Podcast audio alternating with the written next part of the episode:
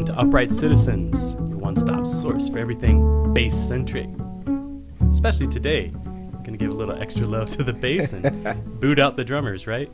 You better believe it. Anyways, Uh, I mean, we love them. We love them, right? We love them. But absolutely. so happy to be here. Uh, this is Bob DeBoo speaking, Mhm. one of the Upright Citizens hosts, Mhm. and with me as well is the great Reuben Rogers. What's up, Reuben? hey, hey, hey, one and all except the drummers. Yes. Hey. Uh, Oh yeah, we're gonna get a lot of love on this one from the drummers. No drummers are listening to the Upright Citizens podcast. If you not. are, let us know.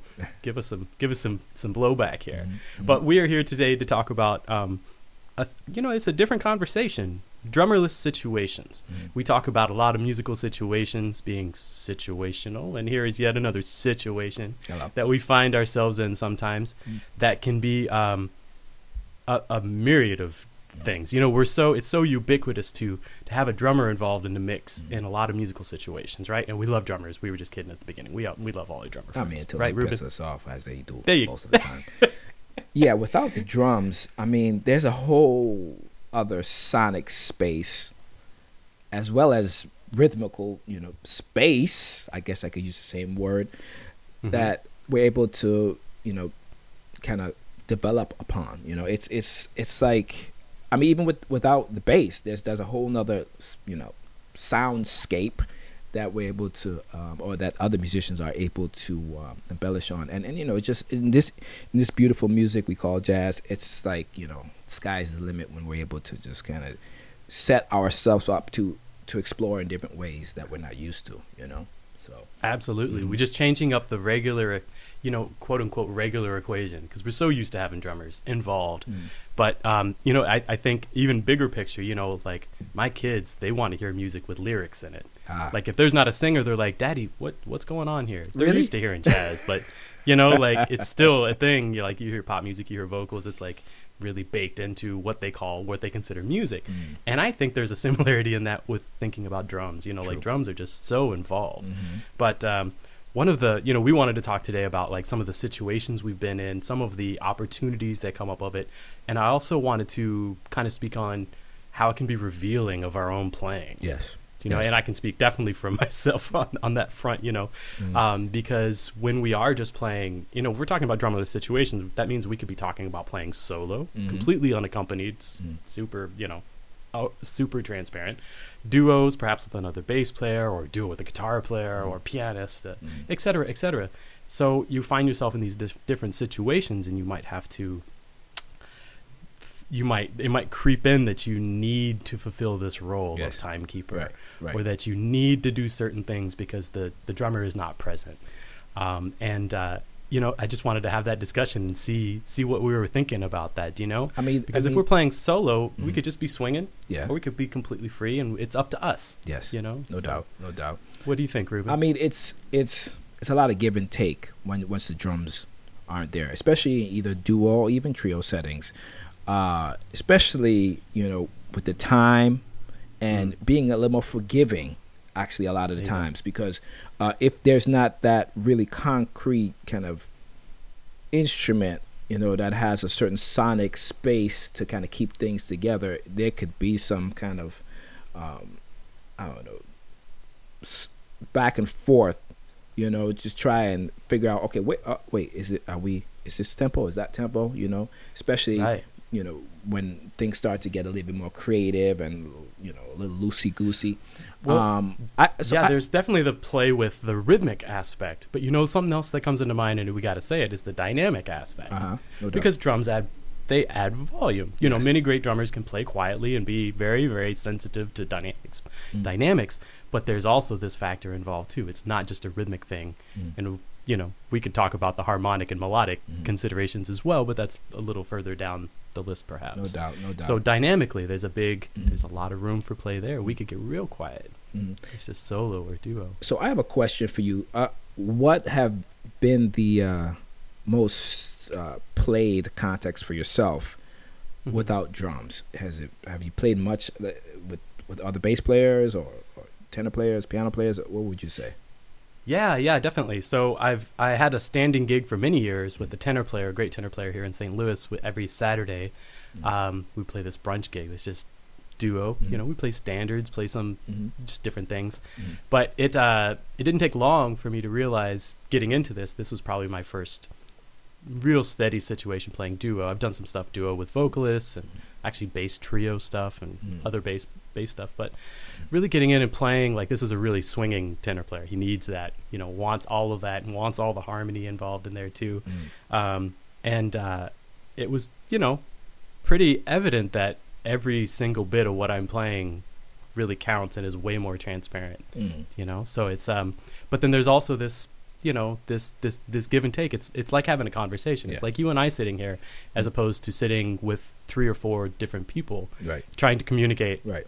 Kind of Right. all at once Mhm. visually or with verbally as well obviously but um it was just really enlightening um to realize that oh okay that tempo started a little bit slower perhaps than where we or ended a little bit slower than it started which is not terrible you Mm-hmm. No. know it's still just No. music but But uh, but at I the mean, same time, you get self-critical on that stuff. Well, so- I mean, it's it is hard to not be self-critical, especially when it comes to time, because we're supposed to be, you know, the ones. Because most of the time in that situation, you would think, yeah, uh, it was on you more than him, or I, I don't know. Right, But it, it's all situations because he could be feeling the time a certain kind of way, and you don't want to force, you know, uh, totally, you force him into a, a box that says like, no, no, no, it's here. I mean, even though a lot of Yeah. people do that.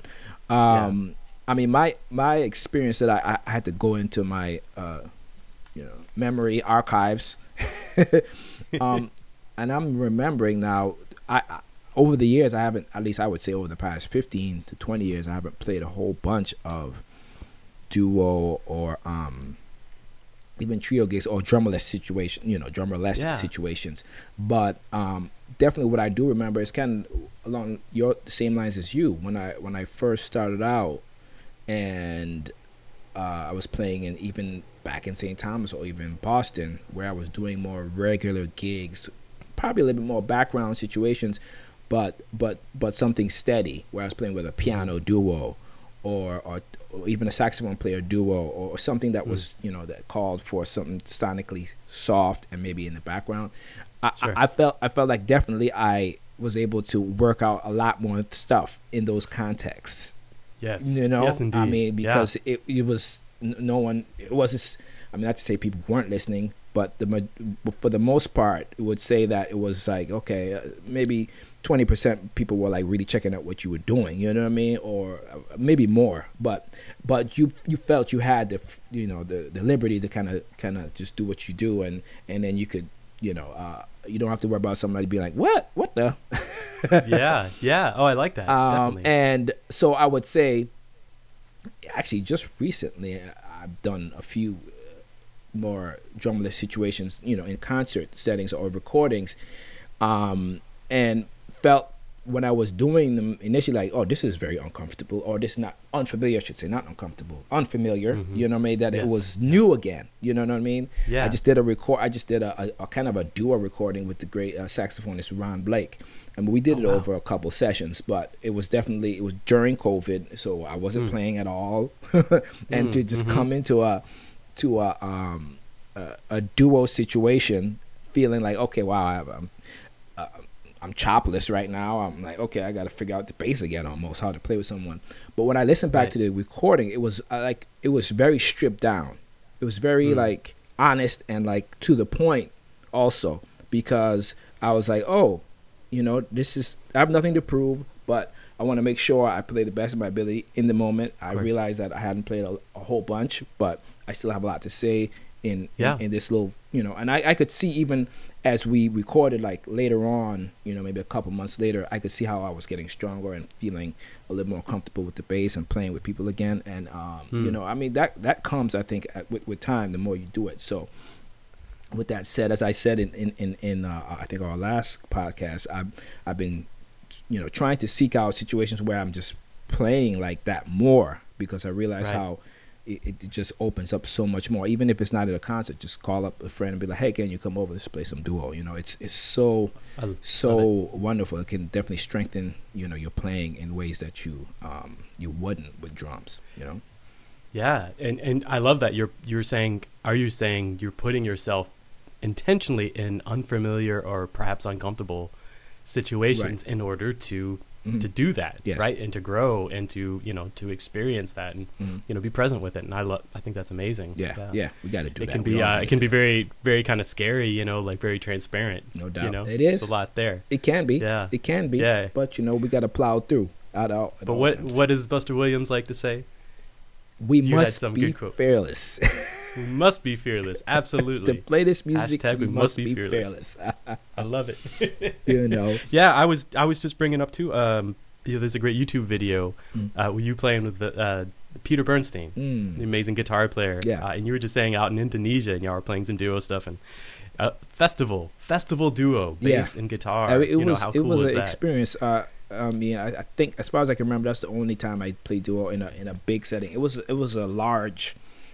Mm. It was a lot of people, a lot of eyes on us, and very tentative, very in, uh, attentive, I should say. Um, Yeah. And that came from us just playing at Mezzrow uh, in New York, and uh, I guess the guy must have seen us on a video, us playing there. And a few days later, he was like, "You want to come to Indonesia in a couple months and play this gig?" I'm like, "Whoa, oh yeah." of course. You know, you know, it was fun though. It was fun. He's and Peter Bernstein is one of the greatest living guitar players, and uh, I was very fortunate Yes. to play with him. But and and actually, he it's so crazy. Uh, He calls me every I feel like every few months to say, "Hey, you want to do this gig, the same gig?" And I I- haven't been able to do it with him for many many years. But Wow. shame on Wow. me, shame on me. I, you have my number, right? no, I'm just kidding. Wait, wait, let me wait. Text Peter now. you know, I can't make it Peter, but this great guy. No, I do a podcast with him. Uh, just thinking, uh, you know, just thinking of the guitar and bass situation. You know, we put together a, a short list, and we'll have a playlist of some interesting, hopefully interesting, uh, drummerless situations, but curated by us that we're into. Some some records that we really like. There's a couple on my list that are guitar and bass that I think are worth noting for sure, and Mm. I, I'm sure they've. Mm-hmm. We've already talked about them, and if not, I, they're ubiquitous. You know what I'm saying? Right. But uh, the first one that comes to mind is Jim Hall and Ron Carter. Mm. Those duo albums like Alone Together, Yeah. Telephone. Oh, Uh, they have so like good. 70 albums together, or something like that, right? I don't- exactly right. they Yeah. like a lot. uh, what's another one that comes to mind for you? I mean, I like this uh, the Joe Pass and and and uh, Niels Henning Ørsted Pedersen. Uh, Chops. ch- Yeah. It's it's the the name. the name it's itself. true. That's it's chops. I mean, that's it. Yeah, I mean, it's true. it's Very true. There's a lot of there's a lot of playing on it. It's so good though. Oh, it's so I love that. Kind of the flip side of that album though might be another one on our list, which is um, Pat Metheny and Charlie Haden. yes. Beyond the Missouri Sky, where Wow. there is you know and that's kind of like what i think i was talking about or trying to um, say as far as like different situations right you hear something like chops that's that's a vibe Yeah, it's a whole But- thing. But beyond the missouri sky is a whole, Whole other vibe thing. do you know what i mean like they you couldn't Yeah. mix and match that no, team No, and no. it wouldn't This- work The you know what i mean sonic, even just the the sonic landscape they deal with on there is so different. And I mean, yeah, that's the beauty of this music, right? You know, this you can for find sure such gems, you know, everywhere, you know, and, and it's such personal and uh, important voices in this music, you know, that you know, hopefully we can embellish on from just learning from all of this, you know. absolutely Um, but anyway, uh, have I, we I wanted to mention another one too if that's that? cool if we have we have time right Yes. um, one of the one of the most important ones, probably in the bass world uh, of of duo uh, situations, would be uh, Duke Ellington and Jimmy Bland. Oh yeah, yeah. you know those those recordings that, that you Mhm. just have to have to know and have to have heard and checked out. But Yep. you know, I talking mean, about setting a precedent high, you know, I mean, yeah, because that changed that changed the landscape, the bass landscape. You know, the bass. You know, the way people heard the bass or experienced the bass forever. I feel. I mean, at least he was Definitely. one of the pioneers. That's that's uh, Jimmy Blanton was one of the pioneers. Um, so early on. I mean, and it's it's, it's incredible how many bassists that really um, paved the way for us died so young, right? Mm. You know what I mean? I was just thinking about that. sure. You know, I mean, not just bass players, but a lot of legendary musicians from, from you know, from Scott LaFaro to Jimmy Blanton, you know, Mhm. Oscar Pettiford. Uh, Yeah. You know, the list goes on and on. You know, uh, even Israel Crosby. I mean, even though he died a little later, but he definitely Sure. died young. Um, Yeah. It's just interesting how, but but these you know, we revere all these great musicians, drummer, drummers, all and all. yes, yes. Even though this is not about the drummers today. Um, anyway, Although it seems like most of the drummers can pull out an electric bass and get some get some action going. Do you know what I mean? Uh-huh. If you find this to be true, I find a lot of drummers that can pick up an electric bass and just like slap it like crazy and start playing bass I've lines. seen one or two, but that, is that a thing It now? Is that a thing? I think it's a I think it's a thing. I'm gonna put it out there and say it's a thing. What's up with y'all drummers? Get off of us. Get off. Any, Get off. Anyways, Anyway. Reuben, man, this is always so much fun, and I'm glad we get to discuss a little bit of drummerless situations Mm-hmm. No and just our thoughts. And you know. very cool stuff, and uh, maybe we can play some drummerless situation together. sometime. Hello, bass duo. What? Yes, yes. Let's do it. Beautiful. right, man. All right, everybody. Thanks for listening. Talk to you real soon. Peace. Peace.